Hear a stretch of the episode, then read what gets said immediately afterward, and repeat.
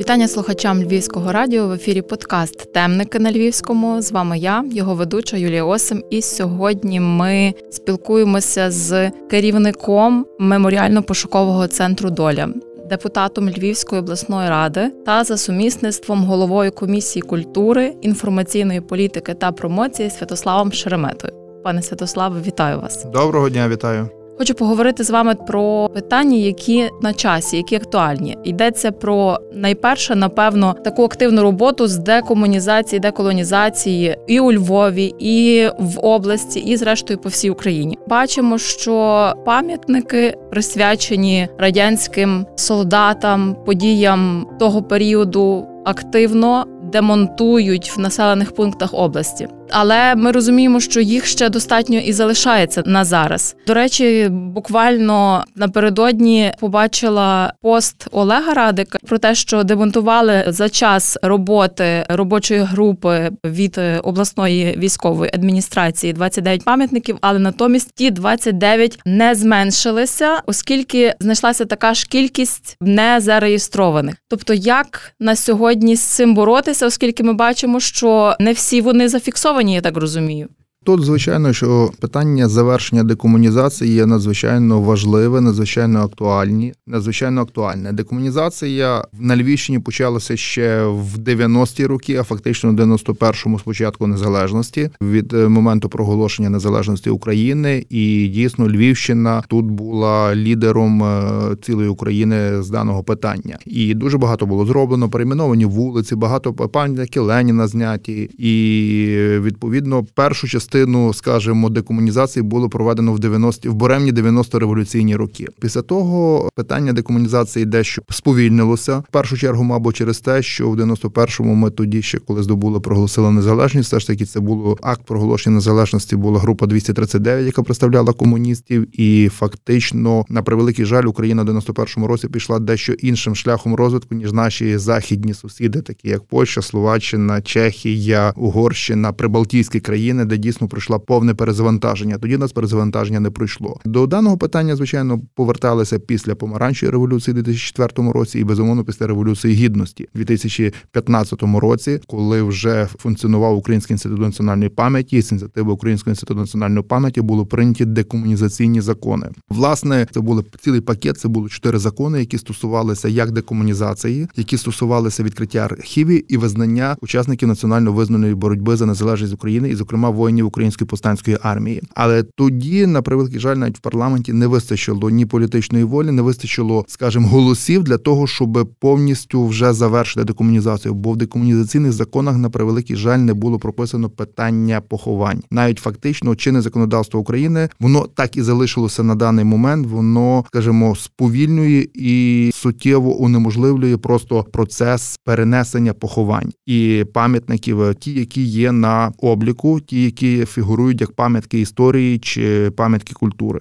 Зрештою, ми розуміємо, що це була цілеспрямована атака і політика Кремля. Бо, зокрема, дана ситуація стала можливою після ініціатив такого зрадника, колаборанта, реально московського агента народного депутата Вадима Колісніченка з Криму, який власне запропонував і ніс ці зміни в законодавство в часи влади Януковича, Азарова, Табачника і так далі.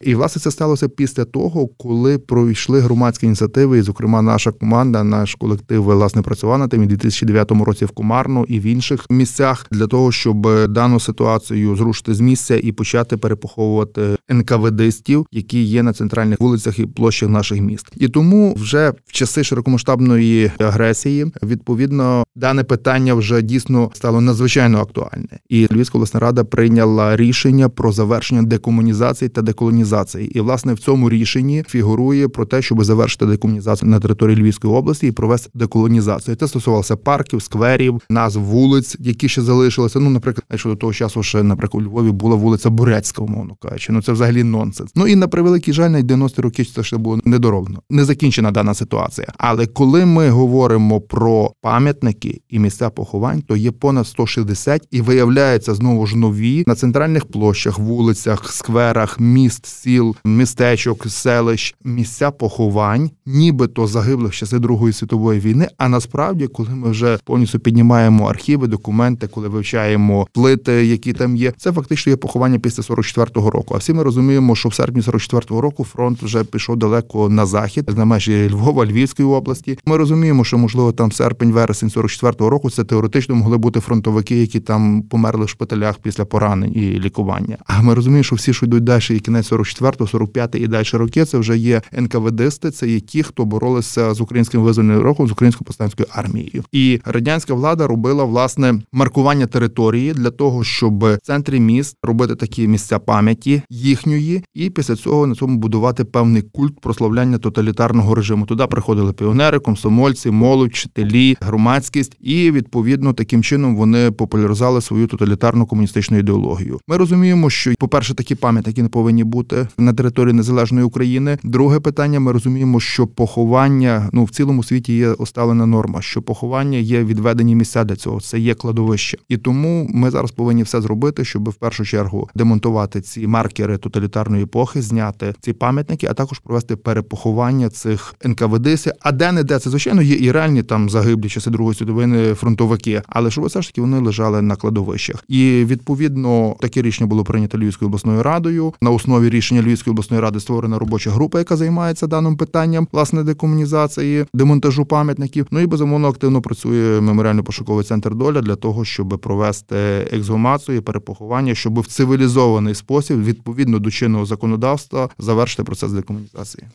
Один з таких, напевно, найбільш знаних на території Львова поховань це є Марсове поле або Личаківське військове кладовище. Яка там ситуація? Ми бачимо, що зараз ховають наших захисників, але знову ж таки раніше ви повідомляли про те, що на початку квітня була ексгумація проведена 65 людей. Останки були викупані. Чи це вже можна говорити про якісь завершальні роботи на цьому кладовищі, чи там ще роботи і роботи? Коли ми говоримо про Львів, про Марсове поле, то відповідно там зараз працюють фахівці меморіально-пошукового центру доля. Власне завершується перший етап пошуково-ексгумаційних досліджень, досліджень з ексгумації і подальшого перепоховання загиблих останків. Це станом на 11 травня 2023 року. Вже було віднайдено та ексгумовано 258 останків е, загиблих. Причому дуже цікава ситуація, бо коли ми проводили попередні дослідження, коли ми мали архівні матеріали, все ж таки ми під час наших попередніх пошукових робіт наткнулися на поховання були Першої світової війни. Але як виявилося, це є просто невеличке на даній території. Це було невеличке вкраплення поховань часів Першої світової війни. Хоча архівні матеріали власне показують, що на даній території були поховання часів Першої світової війни. Це була велика площа, це було понад 5600 похованих. Це поховані загиблі воїни різних армій часів Першої світової війни, як австро-угорської монархії, німецької казацької армії, російської імператорської армії, турецької османської армії. В двох-чотирьох армії були українці в армії австро-угорської монархії, в російській імператорській армії, українці з Надніпрянської України. І потім, коли ми вже почали проводити дослідження з ексгумації і почали проводити ексгумаційні роботи,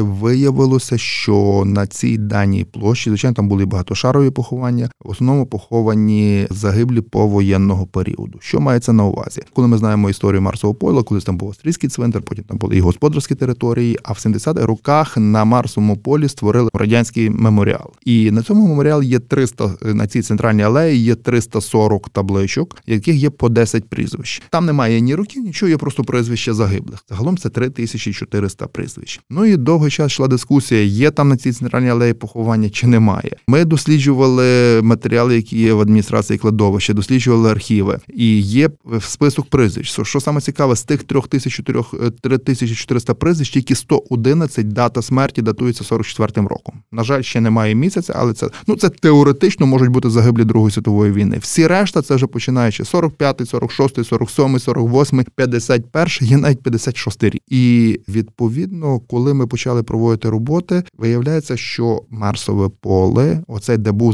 зелений трав'яний газон, на цій території, яку ми завершуємо, перший етап наших досліджень, то з них це в основному поховання повоєнного періоду. На це стверджує супровідний матеріал, тому що є відповідні надгробні плити говорити, що умовно кажучи, тут покоїться тіло там капітана Вагіна, загиблого в 1947 році. Звичайно, ця таблиця є російською мовою, і під таблицею ми знаходимо власне останки і залишки форми військової з капітанськими відзнаками. Відповідно, це стверджує, що це є саме цей капітан Вагін. Причому ми знали про нього інформацію. Він народився, я вже не пригадую, чи то Пермська, чи то Томська область. Був учасником війни, а потім закінчив академію імені Фрунзе в Москві і приїхав сюди політруком. І в 47-му році загинув. Ну ми розуміємо, що це в бою з вояками української повстанської армії з українським визвольним рухом. Є, наприклад, поховання, де знаходяться копійки радянські 5-10 копійок 45-46 року. Ну ми розуміємо, якщо в одній поховальній ямі є копійки 45 і 46 року, ну то зрозуміло, що це є поховання 46-го року, тому що загиблий користувався копійками і 45-го року, ну монетами грошовими знаками 45-го року. Таких багато є відповідно ознак, і тому ми в цьому закінчимо перший етап і переходимо на верхню частину. Відповідно, дана територія японська ексгумована, і останки є зараз зберігаються на депонації. І після того, коли вже буде проведена повністю дослідження ексгумації цілої частини правої частини трав'яного газону, тоді напевно буде відбуватися перепоховання загиблих останків. А загалом скільки часу це буде ще тривати? Ну, це буде тривалий період, якщо врахувати, що ми розпочали наші дослідження в кінці березня. Ну, десь близько півтора-два місяці, напевно, тому що це є надзвичайно великі об'єми, мабуть, будуть тривати і подальше. Тобто, дослідження. фактично, десь до липня. Це такі прогнозні показники. Багато чого залежить від погоди. Якщо погода буде е, дозволяти, дослідження будуть проводитися більш інтенсивно. Звичайно, якщо будуть дощі, це ну не дозволяє якісно проводити відповідні ексгумаційні дослідження, і тому, звичайно, треба робити буде певні перерви для того, щоб працювати в ґрунті, який ну дозволяє проводити такого типу дослідження. І знову ж хочу сказати, що так виглядає, що власне оці всі прізвища, які були виписані на плитах, то загиблі є на газонах на території. І але що саме цікаве, інформації про це не було. І ви пригадуєте навіть ситуацію, коли на цих газонах люди літом приходили і просто собі відпочивали, навіть загорали і так далі. І ви розумієте, наскільки цікаво і доволі часто несподівано інформацію інформацію зберігає земля і до того, як проведені дослідження. Так, але мені здається, що ми взагалі не знаємо багатьох таких місць, які, наприклад, навіть в тому ж нашому Львові, де були колишні поховання, сьогодні зводять дуже багато нових багатоповерхівок, і ніхто не знає насправді, а можливо, там колись давно теж були поховані люди. Ну, безумовно, і тут є надзвичайно важливо, особливо коли ми говоримо, що є зводяться якісь е, будівельні роботи, відбуваються в центральних частинах міста. Перед тим потрібно проводити обов'язково певні дослідження. Якщо це ми говоримо про центральну частину Львова, це мають бути і археологічні дослідження, і дослідження такі пошукові. Ну і однозначно надзвичайно важливий аспект є, що будівельники, як тільки не трапляють на останки, на кістки, вони повинні звертатися до органів влади, до пошукових організацій для того, щоб провести дослідження, щоб дійсно якщо є територія, де відбувається будівництво, щоб це не було будівництво по кістках, щоб там провести відповідну ексгумацію, перепоховання. Ну так прийнято в цілому світі. Як думаєте, скільки часу займе очищення нашої території і Львова, і області від цього радянського сліду?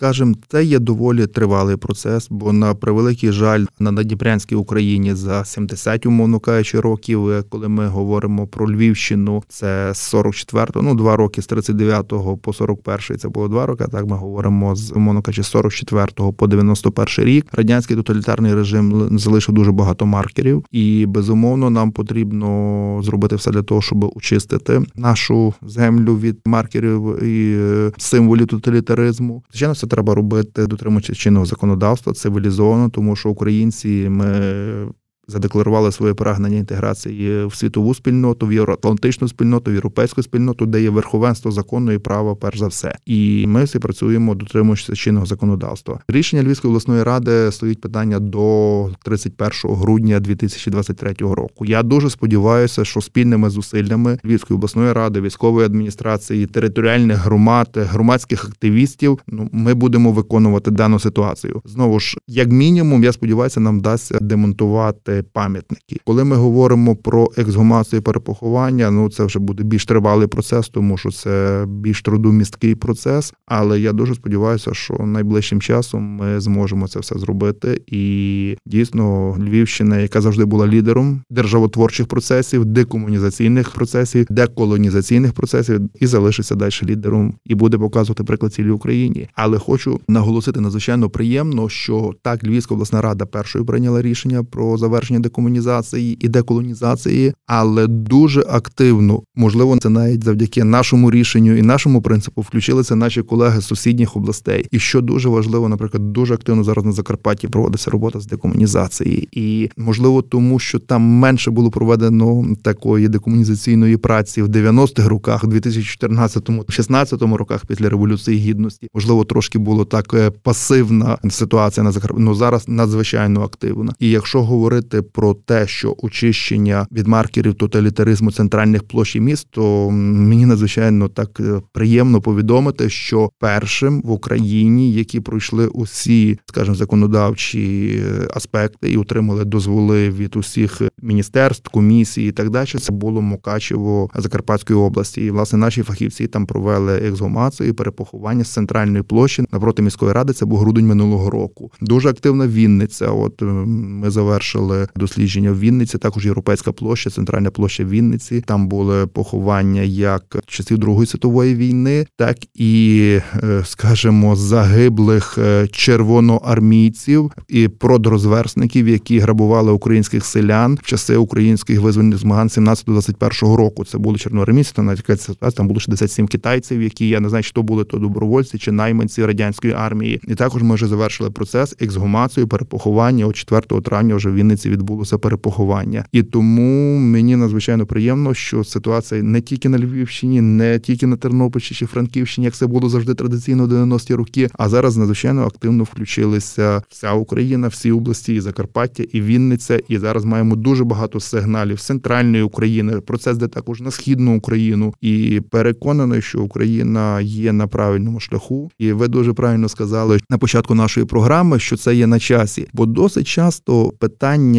які є такі надзвичайно важливі, але які є дискусійні, то часто використовувалася така формула не на часі. Так, от не то, що на часі, це мало бути зроблені в 90-ті роки, але власне війна зараз спричинила до того, що українці зараз виконують це домашнє завдання, яке треба було робити ще 32 роки ну, від моменту проголошення незалежності, і зараз активно включається. Працюють і думаю, що Україна є велике майбутнє. Переконаний, що після закінчення війни, після нашої української великої перемоги, Україна зробить надзвичайно великий ривок вперед. Хочу власне сказати також фразу про те, що Україна дуже змінилася після революції гідності. Я пригадую статтю. Я зараз не пригадую прізвище. Це один з таких аналітиків світового рівня. Він написав таку цікаву річ, що Київ і столиця України після того, як демонтували революції гідності пам'ятник Леніну напроти Бесарабки, вже буде зовсім іншою столицею, зовсім іншої держави. Це був такий, знаєте, символічний крок, що Україна кардинально змінилася. І я от переконаний, що війна кардинально змінила Україну. А власне ці зміни декомунізаційних процесів, коли ми повністю будемо очищені від маркерів е, тоталітаризму, це буде зовсім інша Україна, яка буде великою, яка буде процвітаючою. Це буде в Україні дуже добре. Ви кажете, що Україна змінилася після революції 2014 року. Насправді мені здається, Україна змінюється після кожної такої події. Тобто була одна революція, була друга революція. Зараз війна, і після кожного такого, напевно, великого кроку вперед в нашій загальноукраїнській боротьбі. Ми ми все таки ростемо і змінюємося. І Надіємося, що війна дуже це пришвидшить. Дуже власне прикро, що ці зміни в свідомості більшості українців вже відбулися власне після війни, коли стільки кращих синів і дочок України віддали своє життя за незалежність України, за захист нашої землі, за захист нашої України, нашої держави. І можливо, якщо би ці зміни от е, відбулися в 90-х роках, можливо, би і не було зараз цієї війни. Ну але Ви в історії нема такої дефініції, як та, якби просто трохи в нас інший погляд, скажімо, у Львові, взагалі на заході України, ніж центр України чи ніж е, схід. Пане Святославе, ще одне таке питання важливе, оскільки стосується історичних досліджень, розвитку науки, йдеться про гранти від обласної ради, які область, я так розумію, готова давати на певні роботи, здійснені науковцями, науковими групами. Про які дослідження йдеться, і чи вже почала функціонувати ця програма? Ну ж є прийнято рішення Львівської обласної ради про започаткування системи грантів на проведення історичних досліджень. Зокрема, така система грантів вже другий рік працює у Львівській області. Це було з ініціативи нашої комісії, комісії культури інформаційної політики. І зараз це була перший рік проведена така власне конкурс грантів. Він був дуже пілотний. Це було по 20 тисяч гривень. Зараз 590 е, постанова, наприклад, жаль, е, це є постанова, яка прийнята щодо особливостей фінансування в військовому стані. Вона не дає можливості фінансувати гранти. Відповідно, зараз військова адміністрація дуже добрий такий зробила почин, що будуть отримувати науковці премії за свої дослідження. Але в першу чергу, коли власне я запропонував як історик, як депутат, як голова комісії прийняття цього рішення, запровадження системи грантів після консультації з істориками, історики кажуть, вважають, що премії це звичайно добре, але це треба провести дослідження, а тільки тоді отримати премію. А досить часто науковці не можуть, не мають можливості і коштів для того, щоб працювати в архівах, е, виїхати, наприклад, за кордонні архіви, провести дослідження чи в районах Львівщини, чи на іншій території. І тому, звичайно, тут оптимальна є система грантів. Відповідно, рішення Львівської обласною радою прийнято. І я так думаю, що якщо не в цьому році, якщо не дозволить, кажуть, це 590 постанова кабінету міністрів про особливості фінансування у військових військовий стан, то вже з 24-го року власне запрацює конкурс грантів. Чому ми прийняли дане рішення? Тому що на превеликий жаль, наша наука взагалі фінансується слабо, особливо історична наука. І доволі часто українські історики мають можливість отримати гранти, але в закордонних фондах. Ну а ми прекрасно розуміємо, що коли закордонний фонд дає грант, він має свої пріоритети на дослідження і на акценти, які розставлені в цьому дослідженні. Для нас важливо, щоб дослідження було в першу чергу об'єктивно і щоб воно відповідало українським інтересам. Тому ми започаткували цю систему грантів, щоб підтримати українських істориків, щоб вони проводили дослідження і щоб ці дослідження були об'єктивні і йшли на користь українській історичній науці і Україні загалом. І я переконаний, що наш приклад знову ж візьмуть на озброєння і інші області, і місцеві громади, тому що зараз дуже гарний проект є локальна історія наприклад, журнал, прекрасний журнал і прекрасний проект. Я сподіваюся, що кожна громада зацікавлена в тому, щоб були проведені дослідження історичні історії своєї громади і визвольного руху, і все, що відбувалося, і таким чином воно буде відбуватися, і будуть місцеві історики, краєзнавці отримувати гранти, е, кошти для того, щоб проводити дослідження. Бо звичайно, всі науковці, всі історики і науковці в інших галузях є жертовні люди, які на волонтерських засадах завжди жертовно працюють і роблять науку, але все ж таки ну світова практика показує, що коли ми хочемо мати якісні дослідження, якісну науку, має бути державна підтримка. І тому це була наша мета і наша ідея в тому, щоб започаткувати такий конкурс грантів. І сподіваюся, що він буде мати гарний великий успіх і гарні результати. На жаль, в нас е, культура і наука взагалі фінансуються, як правило, за залишковим принципом. Будемо сподіватися, що ми переможемо у цій війні, і в нас зміниться трохи погляд, і можливо в нас збільшаться можливості для розвитку і для реалізації проектів і проведення нових досліджень. Все таки, напевно, ви погодитеся, що нам варто знати нашу історію. Це є основа зрештою, як показала війна для нашого майбутнього. Пане Святославе, я дякую вам за нашу розмову. Нагадаю, сьогодні ми спілкувалися з керівником меморіально-пошукового центру доля, депутатом Львівської обласної ради Святославом Шереметою, і говорили про актуальні питання, які мали би цікавити кожного українця. Це питання деколонізації, декомунізації, очищення території нашого міста, інших населених пунктів від пам'ятників та меморіальних дошок, які мають причетність до періоду радянського союзу, до періоду минулого століття багатьох історичних подій, які нас пов'язують з країною агресором, яка проти нас сьогодні воює. Дякую вам, до нових зустрічей. Друзі, почуємося з вами у наступному ефірі.